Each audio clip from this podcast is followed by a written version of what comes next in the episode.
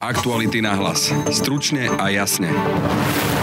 Policajný zbor bude mať nové vedenie. Minister vnútra touto funkciou dočasne poveril šéfa komanda Links Štefana Hamrana, Roman Mikulec. S plnou vážnosťou hovorím, že táto zmena by mala byť vnímaná, že to nie je zmena, ktorej by sa mal bať ktorýkoľvek čestný, poctivý a slušný príslušník policajného zboru. A ako vníma nový šéf policajného zboru konflikt svojich budúcich podriadených ľudovo zvaný aj vojna policajtov? Čo sa týka tej vojny, vždy sme tu mali policajtov, ktorí boli veľmi slušní, ktorí z presvedčenia robili svoje povolanie a bohužiaľ sa ukazuje, že boli to aj policajti, ktorí sa spreneverili tomu poslaniu. Je prirodzene, že tam došlo k stretu tých záujmov a konfliktu. Je teda Štefan Hamran dobrou voľbou v týchto pre políciu tak ťažkých časoch a aké kľúčové výzvy, ale aj nášľapné míny na neho dnes v rozvrátenom policajnom zbore čakajú?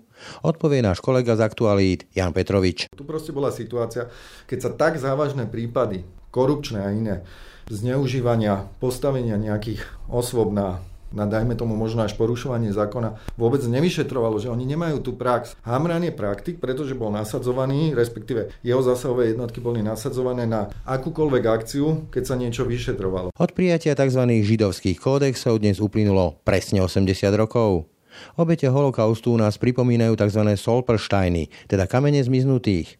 Dnes v Bratislave pribudli ďalšie dva. Na osádzaní bola prítomná aj vnúčka jednej z obetí. Já jsem se obrátila na toho umělce, pana Demniga, když jsem věděla, že tyto kameny on dělá, tak jsem si řekla, že chci pro svého děda také takový kámen v Bratislavě. Čo prežívate aktuálne? Velký smutok a nemohu říct, že bych byla úplně prosta nějakých negativních pocitů. Včera teprve byl interview v televizi o tom, že se vláda omlouvá za židovský kodex. Dobře, že se omlouvá, ale už je to tolik let. Je štvrtok 9. septembra. Počúvate Aktuality na hlas. Pekný deň a pokoj v duši praje. Braň Robšinský.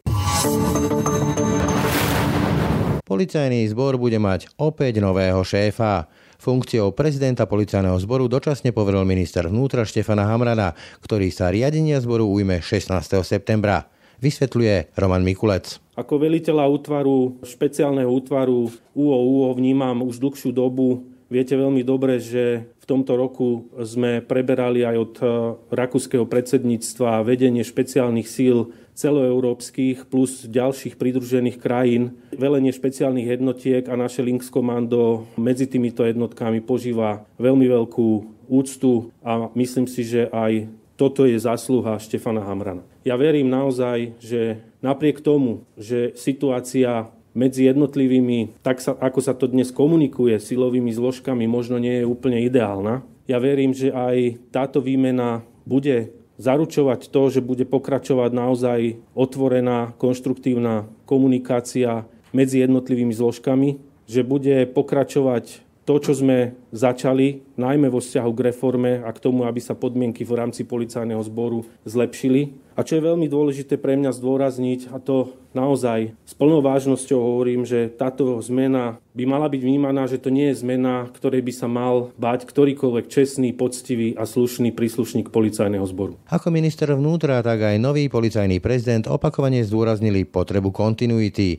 Pokračuje Štefan Hamran. Na úvod by som sa chcel poďakovať pánovi ministrovi za prejavenú dôveru v týchto ťažkých časoch. Viem zhruba, čo nás čaká, pretože nie som nováčik v podmienkach policajného zboru. Budem sa snažiť do bodky naplniť všetky jeho očakávania vo vzťahu k tejto funkcii. Chcel by som sa takisto poďakovať aj jeho poradcovi, pánovi Spišiakovi, ktorý mi dal šancu pred desiatimi rokmi na čele útvaru osobitné určenia a pevne dúfam, že v priebehu tých posledných desiatich rokov som preukázal, že dá sa to robiť aj poctivo, korektne s tým, že vieme si získať rešpekt a uznanie nielen na národnej, ale aj medzinárodnej úrovni. Čakajú nás nesmierne ťažké časy, som si to vedomý, ale títo dvaja ľudia sú pre mňa garanciou toho, že myslia úprimne očistu našej spoločnosti a myslím si, že k tomu sa patrí priložiť ruku napriek tomu, že to nebude komfortné a budem sa snažiť zo seba dostať to možno najlepšie, čo je vo mne, zúročiť všetky tie skúsenosti, ktoré som nabral za posledných 10 rokov na čele špeciálnej jednotky a budeme pokračovať kontinuálne tej práci, ktorá tu bola začatá pred niekoľkými mesiacmi.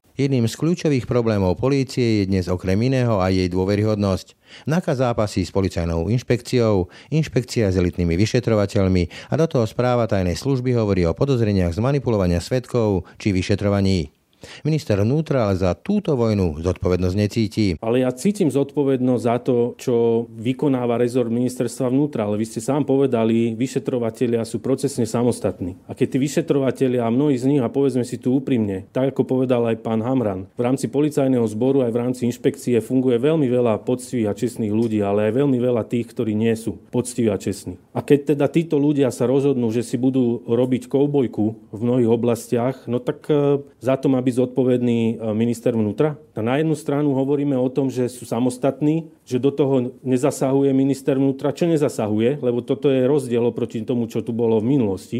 Ja nesedávam v hoteli s pochybnými osobami a za účasti kade koho a nerozhodujem o tom, čo ktorý vyšetrovateľ má alebo nemá urobiť. Ja nerobím to, čo pomenoval Bernard Slobodník e, otvorene, čo sa dialo. Tak na jednu stranu sú samostatní a sú zodpovední za tie svoje činy, ktoré vykonávajú a na druhú stranu má byť za to zodpovedný niekto druhý. No nie, takúto zodpovednosť ja odmietam. Tak to poďme zmeniť. Legislatívne to zmeňme. Poďme to zmeniť a za to potom bude zodpovedný minister vnútra. A ako vidí tento konflikt nová hlava polície? policie? Opäť Štefan Hamran. Tak je to podľa názoru veľmi nešťastné. E, neprispieva to k tomu, aby sme dokázali presvedčiť širokú verejnosť o tom, že majú dôverovať e, tej bezpečnostnej politike a vôbec tým orgánom, ktoré sú zodpovedné za vnútornú bezpečnosť v tomto štáte. Budem sa snažiť vniesť do toho určite pokoja, kľud a rovnováhu, pretože nepomáha to absolútne nikomu a tá dôvera zo strany občanov je veľmi krehká. Čo sa týka tej vojny, vždy sme tu mali policajtov, ktorí boli veľmi slušní, ktorí z presvedčenia robili svoje povolanie a bohužiaľ sa ukazuje, že boli to aj policajti, ktorí sa spreneverili tomu poslaniu. Je prirodzene, že tam došlo k stretu tých záujmov a konfliktu. Tieto veci sa budú musieť eh, v budúcnosti veľmi prioritne vyriešiť a takýmto spôsobom sa jednoducho tá dôvera budovať nedá. Takže som za to, aby sme toto raz a navždy vyriešili v podmienkach policajného zboru. V téme výmeny v kresla vedenia polície, kompetentnosti ministra pri takomto výbere, ale aj k tomu, ako a či vôbec zmeniť spôsob výberu policajného prezidenta a kto by vlastne mal nie zodpovednosť za zlyhania v polícii, sme oslovili aj dlhodobého kritika pomerov na rezorte vnútra, poslanca sme rodina Petra Pčolinského. Ten však žiadosť o rozhovor odmietol s tým, že sa s redakciou Aktualít nemá chuť rozprávať a preto našu snahu poskytnúť mu mediálny priestor ani nevyužije. Tak teda vám ponúkneme aspoň vyjadrenie podpredsedu parlamentu za Oľano Gábora Grendela z júna tohto roka. Čo sa týka tej súčasnej situácie, podľa mňa doplácame na to, že sme hneď na začiatku volebného obdobia nezmenili systém výberu policajných funkcionárov, pretože podľa mňa je absurdné, aby minister vnútra niesol politickú zodpovednosť za nominantov, ktorí boli vybraté za predchádzajúcej vlády. Pretože za predchádzajúcej vlády boli do týchto funkcií vybratí v drvivej väčšine ľudia, ktorí neboli lojálni zákonu, ale boli lojálni politickej reprezentácii. A to podľa mňa nie je správne. Čiže podľa mňa bolo chybou, že sme nezmenili zákon, ktorý nastavili naši predchodcovia. Vedenia policajného zboru sa ujal Štefan Hamran. Minister vnútra dočasne poverí po odchode doterajšieho prezidenta Kovažíka 16. Štefana Hamrana. V štúdiu už vítam Jana Petroviča, kolegu. Pekný deň. Jano, ty sa venuješ policajnému zboru policii. Je Štefan Hamran dobrou voľbou?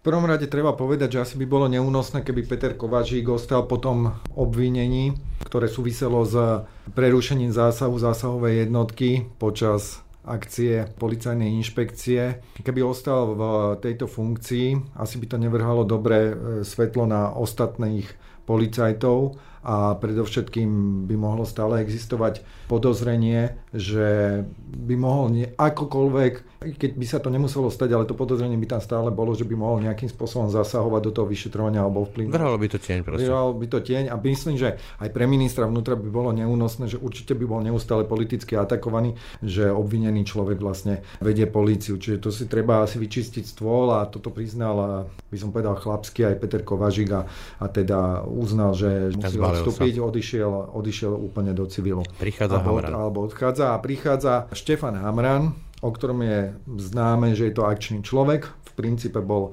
doposiaľ pri tých väčších policajných zásahoch, ktoré sú aj verejne známe, podstate jeho ľudia. To bola tá Penta pri, pri, prichystali, teraz by som sa ešte určite najprv vrátil k zásahu na Južnom Slovensku, keď predovšetkým v Kolárove zadržali, dnes už môžeme povedať vrahov Jana Kuciaka a pri tejto akcii sa mu v princípe podarilo s jeho jednotkou zadržať všetkých, keď nevedeli tú mieru nebezpečnosti tých ľudí úplne presne vtedy vyhodnotiť, ale tá akcia bola taká, že kto bol na zozname očakávaných zadržaných, tak naozaj bol aj zadržaný.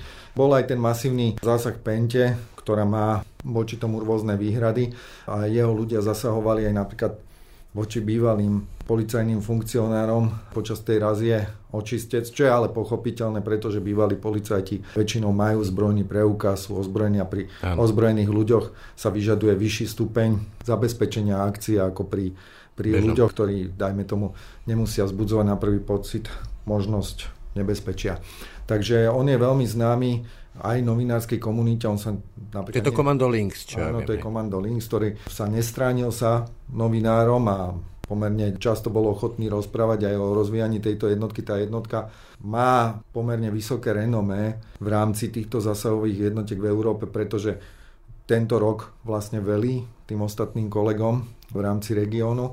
Takže je rozhodný muž, pretože, pretože tá zasahová jednotka proste z charakteru práce, ktorú má v policii, má takéto zázemie. A dovolím si povedať, že v súčasnej dobe aj tých rozhodných ľudí tam je potrebné mať. Predovšetkým preto, že sa tu od minulej jesene realizuje niekoľko káuz, ktoré smerujú k vysoko postaveným ľuďom a väčšinou ich dorozhoruje úrad špeciálnej prokuratúry a jej šéf Daniel Lipšic už avizoval, že sa blížia k nejakým vyšším poschodiam a tá rozhodnosť a manažovanie celého tohto bude potrebná. Na druhej strane ale bude potrebovať veľkú rozvahu, pretože v súčasnosti sa nachádzame v akejsi vojne bezpečnostných zložiek, ktorú si všetky... toto zaznelo na tlačovke a bol s tým konfrontovaný aj on aj minister. A práve tam bude potrebovať zase ďalšiu vlastnosť prejaviť a to bude, to bude veľká rozvážnosť a veľká schopnosť diplomatického vyjednávania, lebo on síce nebude veliť úplne všetkým policajtom, ktorí sú v tomto zapojení, bude na jednej strane, pod ním bude Národná kriminálna agentúra, lebo tí policajti, ktorí pracujú na inšpekcii, spadajú pod úrady inšpekčnej služby a úrady inšpekčnej služby je z velenia policie vyčlenený priamo pod ministerstvo vnútra, takže on bude musieť ako jedna strana toho... Veľký vyjednávač. Toho sporu, ktorý síce sa teraz len tak diplomaticky nazýva napätím, tak on bude musieť vedieť vyjednať nejaké by som povedal, že upokojenie zbraní, nejaký mier zbraní, aby, aby to proste skončilo, pretože neviem si predstaviť, ako by to bolo ďalej únosné, ak by také ataky, ako prichádzajú, teraz pokračovali. Inšpekcia vyšetruje policajtov, čiže policajti určite nie sú nadšení, keď sa okolo nich inšpekcia pohybuje, ale zase na druhej strane musia akceptovať, dajme tomu, strpieť nejaké jej preverovanie. Aj oni sú pokiaľ... pod zákonom. Všetci, všetci sú pod zákonom. Ale to sa chcem spýtať, Jano, na tej tlačovke zazneli aj otázky, na zodpovednosť ministra vnútra za tú vojnu policajtov. Z tvojho pohľadu, lebo minister vnútra Mikulec to odmietol, že on zodpovedá za výstroj, za rovnošaty, za tonery a tak ďalej, ale že vyšetrovateľe sú procesne nezávislí a preto nemôže za to niesť zodpovednosť. Na druhej strane ale zodpovedá za výber ľudí. A už som čítal aj komentáre, ktoré vie o tom, že bol príliš málo rozhodný a príliš málo orientovaný v tom rezorte vnútra, že tam nechal rásť a fungovať ľudí, ktorí tam nepatria a vznikla z toho táto vojna. Čiže podľa teba nie si za toto zodpovednosť alebo nie? Je to veľmi nevďačná úloha byť vo vláde ministrom vnútra, i keď má pomerne veľkú moc. Vysvetlím prečo. On má pod sebou podstate represívne zložky štátu, nad ktorými ale naozaj okrem toho, čo on menuje, okrem toho materiálneho zabezpečenia, nemá veľkú kontrolu. Ani verejnosti by sa to veľmi nepáčilo, keby minister vnútra nejakým spôsobom zasahoval do vyšetrovania jednotlivých chaos, kde ako vieme, ale. každý vyšetrovateľ je procesne nezávislý. Ale politická keby niesol zodpovednosť. A zákon, zákon no, dohľad nad tým, či ten vyšetrovateľ postupuje zákonne, má prokuratúra, čiže úplne iný, iný, iný orgán, iný rezort.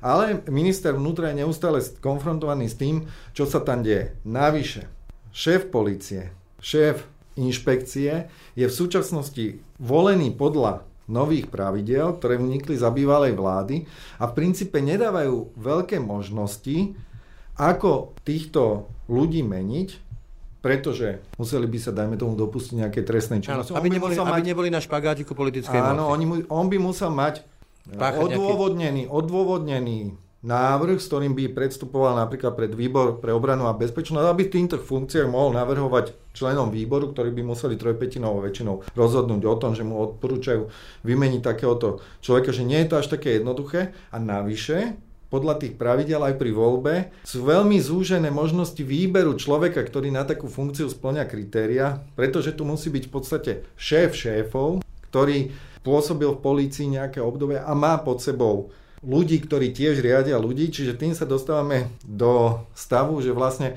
na prstoch dvoch rúk možno spočítame ľudí, ktorí by v týchto vrcholových funkciách mohli pôsobiť. Čiže minister vnútra sa môže snažiť, a on to avizoval aj vtedy, keď už predchádzajúceho policajného prezidenta, teraz končiaceho Petra Kovažika menoval do funkcie, že sa bude usilovať o zmenu. To sa ťa práve, že ti skočím do reči, spomínal mi to v podcaste aj Gabor Grendel, že ako je možné, aby minister niesol vnútra zodpovednosť za nejakých ľudí, ktorých nemôže odvolať len tak, nemôže menovať len tak a tak ďalej, myslím policajného prezidenta. A aj minister to teraz spomínal, že by to chceli zmeniť. Čiže podľa teba bez tejto zmeny nie je reálna nejaká nejaký posun v rámci povedzme aj tej vojny v polícii a dokedy vlastne tá zmena podľa teba bude reálna, lebo to dočasné poverenie môže trvať e, mesiac, dva, tri, pol roka, rok.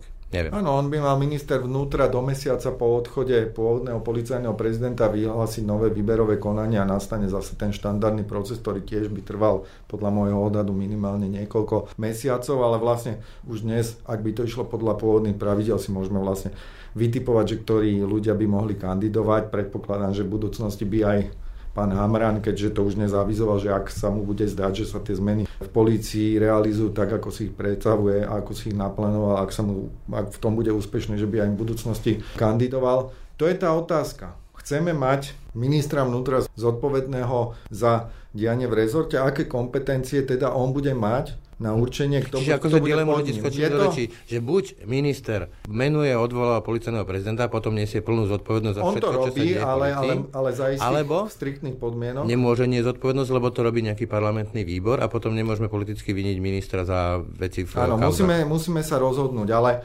ale v princípe si myslím, že ľudia typu Štefana Hamrana dnes patria do vedenia policie, lebo zoberme si aj to obdobie, ktoré tu bolo v minulosti. Možno tu existuje nejaká skupina policajtov, vyšetrovateľov, ktorí majú eminentný záujem venovať sa tej policajnej službe tak, že aj keď narazia, dajme tomu na trestné prípady, v ktorých figurujú prominenti, ľudia s veľkým vplyvom, alebo nebodaj priamo politici, tak sa do toho pustia, ale je otázne, do akej miery strhávajú tých ostatných. A toto si myslím, že v tomto má ten Štefan Amran taký talent, že, že keďže oni ako akčná zásahová jednotka doteraz vždy museli ísť do akejkoľvek situácie, ako boli konfrontovaní, takže snáď objaví tej polícii tých ľudí, ktorých by mohol, dajme tomu, posunúť na takéto posty, aby aj okolo seba rozšírili vlastne takú tú atmosféru toho manažovania smerom ku vyšetrovaniu, ku snahe vyšetrovať. Čiže podľa teba je Štefan Hamrad tvoj čierny kôň, taký ten typ? Dobrý šéf? No sme, sme momentálne v situácii, že si nemôžeme vyberať z desiatok alebo Povedz tie ďalšie mená, povedzme, že čo tam môžu lietať. Hovorí sa Špišiak napríklad niektorých komentátorov. No Jaroslav Spíšiak predovšetkým teraz nie. nie je aktívny policajt, čiže o tom sa ani nemusíme baviť, pokiaľ existujú, existujú tieto pravidlá hry. Veď ono vlastne aj Hamran sa ukáže v najbližších týždňoch, že čo vlastne na tej pozícii urobí. Ja teda dúfam, že v prvom rade sa bude venovať tomu upokojeniu situácie, ako to aj dnes sluboval, že, teda, že, že už nebudeme svedkami nejakých výstrelov z nejakej tmy voči nejakej inej skupine policajtov, ktoré sa budú ťažko vysvetľovať. Predovšetkým si myslím, že by mohlo sa iniciovať aj nejaké zjednotenie názorov všetkých zložiek prokuratúry a všetkých zložiek polície, že akým spôsobom postupovať v takýchto prípadoch, lebo teraz na základe aj tých zrušených uznesení o trestnom stíhaní vo veci alebo voči niektorým konkrétnym ľuďom sa ukazuje, že rôznym spôsobom si vlastne tú metodiku vyšetrovania vysvetľujú a, a dajme tomu niekoľko mesiacov vedú vyšetrovanie, kde iná zložka, nadradená zložka prokuratúry im povie, že sa to vlastne ani tak nemôže robiť. Čiže okrem upokojenia takých tých personálnych nezvod by som ešte očakával aj nejaké zjednotenie pracovných postupov, že ako teda na to vyšetrovanie pôjdu. Ja si myslím ináč, že za toto vlastne ani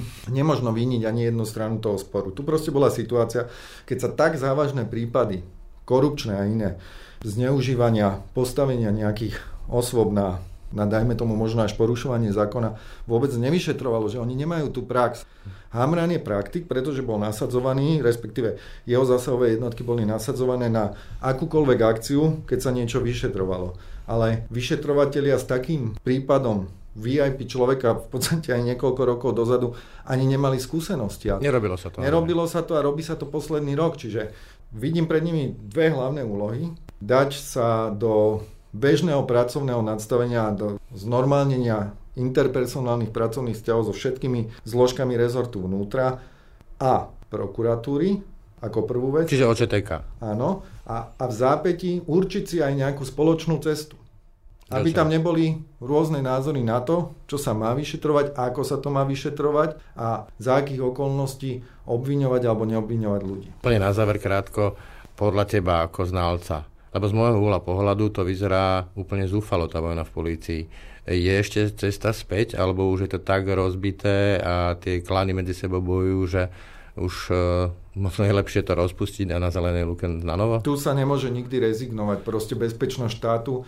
My musíme stále veriť, Proste to by bol rozklad štátu, keby sme prestali veriť v štátne inštitúcie, medzi ktoré patrí aj polícia. Proste to sa, to sa nemôže stať. Proste keby boli tie vzťahy na úrovni mrazu, čo podľa mňa teda ešte stále nie sú, i keď to už sa môže e, verejnosti tak, tak zdať, aj vtedy by sa museli neustále vnútri v tých inštitúciách snažiť o to, aby to fungovalo. Ja si zase na druhej strane nemyslím, že by nejak bezpečnostná situácia Slovenska bola v nejakom katastrofálnom stave. Tu sú proste nejasnosti okolo nejakej časti prípadov, ktoré sú možno viac na očiach, že sú tak exponované, že, že sú ľudia na to senzitívnejší, ale je dobré, že sa, to, že sa deklaruje tá snaha, že sa to vyrieši. Nemôžu rezignovať, ale nesmú ten stav už ani predlžovať ja by som povedal, že ani jeden deň, ale to asi tak rýchlo nepôjde, ale proste v najbližšom období sa malo ujasniť, aké tie vzťahy budú do budúcnosti.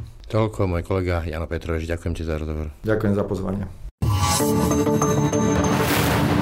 Dnešné aktuality náhlas pokračujú svojou druhou témou. A ňou nie je nič menšie ako tragická kapitola holokaustu. Práve dnešný 9. september je dňom, kedy si pripomíname 80. výročie od prijatia tzv. židovských kódexov vo vojnovom slovenskom štáte. Šlo o vládne nariadenie, ktorého výsledkom bolo aj 70 tisíc obetí holokaustu vtedajšieho územia Slovenska. Pozornosť mu venuje nie len politická reprezentácia krajiny, ale aj občianská spoločnosť. Združenie s názvom Antikomplex komplex k tomu originálnym spôsobom.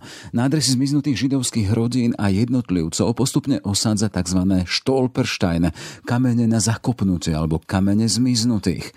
Nesú pritom mená obeti holokaustu. V Bratislave tak dnes pribudli na dvoch adresách. Na kúpeľnej pre niekdajšieho židovského advokáta Emila Pastora a na Panskej pre Jozefa Frankla.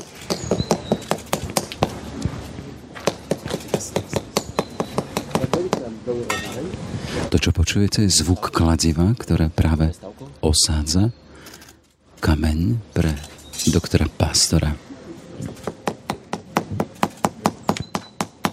Na kameni, ktorý je v takej zlatovej farbe, napísané tu žil doktor Emil Pastor, narodený roku 1887. Na nutených prácach bol deportovaný v roku 1942 a do Osvienčimu potom v roku 1944. Posledný záznam je, že bol zavraždený. To všetko v prítomnosti príbuzných. Som Lučka, áno. Pani Rusland? Rusland. Chcem sa spýtať predtým, ako sa položí ten kameň, teraz to už odsadajú. Aký to je pocit? Vidíte teda, že si tu na Slovensku pripomíname? Já jsem se o to vlastně starala, aby se to připomínalo. Já jsem se obrátila na toho umělce, pana Demniga, když jsem věděla, že tyto kameny on dělá, protože já bydlím v Hamburku a tam už je po ulicích plno těch kamenů. Tak jsem si řekla, že chci pro svého děda také takový kámen v Bratislavě. To celé to má heslo, že zakopníme, aby sme už viac nezakopli. Ne, zakopněme, abychom vzpomněli. Čo prežívate aktuálne? Smutok, velký smutok a nemohu říct, že bych byla úplně prosta nějakých negativních pocitů. Včera teprve byl interview v televizi o tom, že se vláda omlouvá za židovský kodex. Dobře, že se omlouvá, ale už je to tolik let. Aká pamäť vo vašej rodine na toho vášho deda? Velice velký dík. Velice jsme vděční za to. Přestože já jsem se narodila až po jeho smrti, ale všechno, co vím o mém od mé matky, je, že byl starostlivý otec, který se o všechny postaral a nakonec se nemohl už postarat sám o sebe. Choďte sa teraz vy postarať o jeho pamiatku, nech sa páči. Andrej Čiernik z organizácie, ktorá toto celé organizuje. Občianske združenie Antikomplex SK vzniklo pred desiatimi rokmi práve s tým cieľom, aby pripomínalo obete fašistov nenapadným spôsobom prostredníctvom maličkých pamätníčkov, ktoré sú uložené v chodníku pred ich domom, čo je projekt nemeckého umelca Guntera Demniga, ktorý je dnes po celej Európe a týchto kameňov, ktoré vyzerajú ako zlatisté dlaždice a nesú mená ľudí zavraždených fašistami, týchto pamätníčkov je po celej Európe už takmer 100 tisíc a nachádzajú sa v 25 rôznych krajinách. Na Slovensku sa práve ukladajú 10. rok. Prečo Stolperstein? Stolperstein po nemecky to znamená kameň na zakopnutie. Samozrejme je uložený v chodníku takým spôsobom, že sa nemusíte bať oň zakopnúť. Práve naopak, zakopnite oň symbolicky vo svojich myšlienkach a venujte svoju myšlienku a spomienku rodine ľudí alebo danému jednotlivcovi, ktorých násilie, rasové násilie a fašistický režim pripravili o život. V češtine a slovenčine sa pre tejto kamene udomácnil názov kamene zmiznutých a hoci to nie je doslovný preklad, rozhodli sme sa, že pokojne ich môžeme nazývať v našom jazyku aj takto. Pán Čiernik, práve sa presúvame teda z miesta, kde ste osadili kameň na pripomienku doktora Emila Pastora, ktorý zmizol počas holokaustu. Presúvame sa na Panskú ulicu, kde bude sa osadený kameň pre ďalšiu obeď, ďalšieho zmiznutého. Takto na Slovensku je koľko takýchto kameňov už a takýchto spomienok ukrytých v zemi na to, aby sme mohli zakopnúť a po prípade si pripomenúť na to, čo sa tu hrozne dialo. Na Slovensku počas desiatich rokov ukladania sa podarilo uložiť pamätné kamene zmiznutých doteraz na 24 miestach a behom nasledujúceho mesiaca dvoch a naša činnosť pokračuje. Uložia sa na ďalších desiatich miestach, z toho 7 nových. Dohromady tak bude o pár mesiacov na Slovensku už 31 miest a obcí, na ktorých sú uložené kamene zmiznutých pre obete fašistov. Je to dohromady na 60 až 70 adresách. Dnes máme výročie, 80. výročie prijatia e, toho židovského kódexu. Vieme, že aj jeho zásluhou z tohto sveta odišlo okolo 70 tisíc židov, ktorí boli z nášho územia.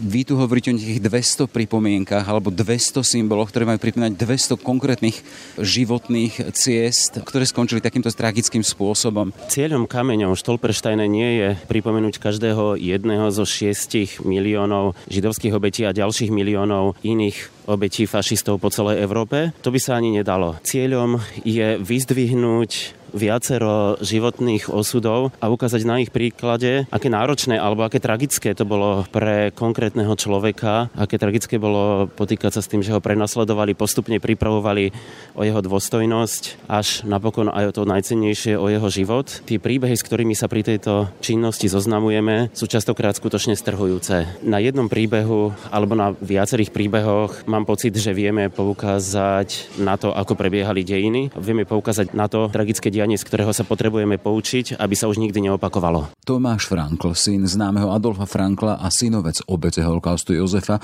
sa do koncentráku nedostal len vďaka tomu, že jeho matka pred úradmi nepovedala pravdu o ich židovskom pôvode. Slova od nebojeho otca boli svojim dielom zanechávam memento všetkým národom sveta. Nikto bez rozdielov vierovýznania, pôvodu či politického presvedčenia nesmia už nikdy zažiť také ani podobné úkrutnosti. A to je môj otec, ktorý to povedal a som veľmi pyšný, že som e, dedil, že nenávidím nikoho. Nie. A veľmi dôležité je posledné slovo, náš domovník, bez toho, aby som menoval priezvisko od domovníka, povedal, neviem, či boli to fašisti alebo linkovci a nemeckí vojaci, že tam hore na druhom poschodí, tam je ešte jedna židovská rodina. A keď otec prišiel naspäť v 45. keď prežil alebo zažil, prišiel ten domovník s manželkou na kolenách a poprosil ho o odpustenie. Ale to není tá, tá vec, tá dôležitá vec je, že ho zamestnal znova. To bol reportáž kolegu Jaroslava Barboráka z osádzania tzv. kameňov zmiznutých pri 80. výročí prijatia tzv. židovského kódexu. Kódexu, ktorým Tisová vláda na rasistickom základe pozbavila slovenských židov ich práv, neskôr ich majetku a napokon tieto kódexy ich zaviedli až do plynových komôr koncentrákov. No a práve preto mi nedá nepridať aj jeden mimoriadne známy citát protestantského pastora Martina Niemolera z čias nacizmu. Keď prišli nacisti pre komunistov, mlčal som. Nebol som predsa komunista. Keď zatvárali sociálnych demokratov, nepovedal som ani slovo. Nebol som žiadny sociálny demokrat. Keď nacisti brali odborárov, neprotestoval som. Nebol som nikdy odborár. Keď napokon prišli pre Židov, ani vtedy som neprotestoval. Nebol som predsa ani Žid. Keď napokon prišli aj pre mňa, nezostal už vôbec nikto, kto by mohol protestovať. Doplním, že pastor Niemöller, hoci z počiatku umiernený priaznivec príchodu Adolfa Hitlera k moci, kvôli svojej kritike nacistických metód, napokon naozaj aj on sám skončil v koncentráku. Ako napísal John Donne, nikdy sa nepýtaj, komu zvoní hrana, zvoní tebe. Pekný zvyšok dňa a pokoj v duši praje. Braň Robšinský. Aktuality na hlas. Stručne a jasne.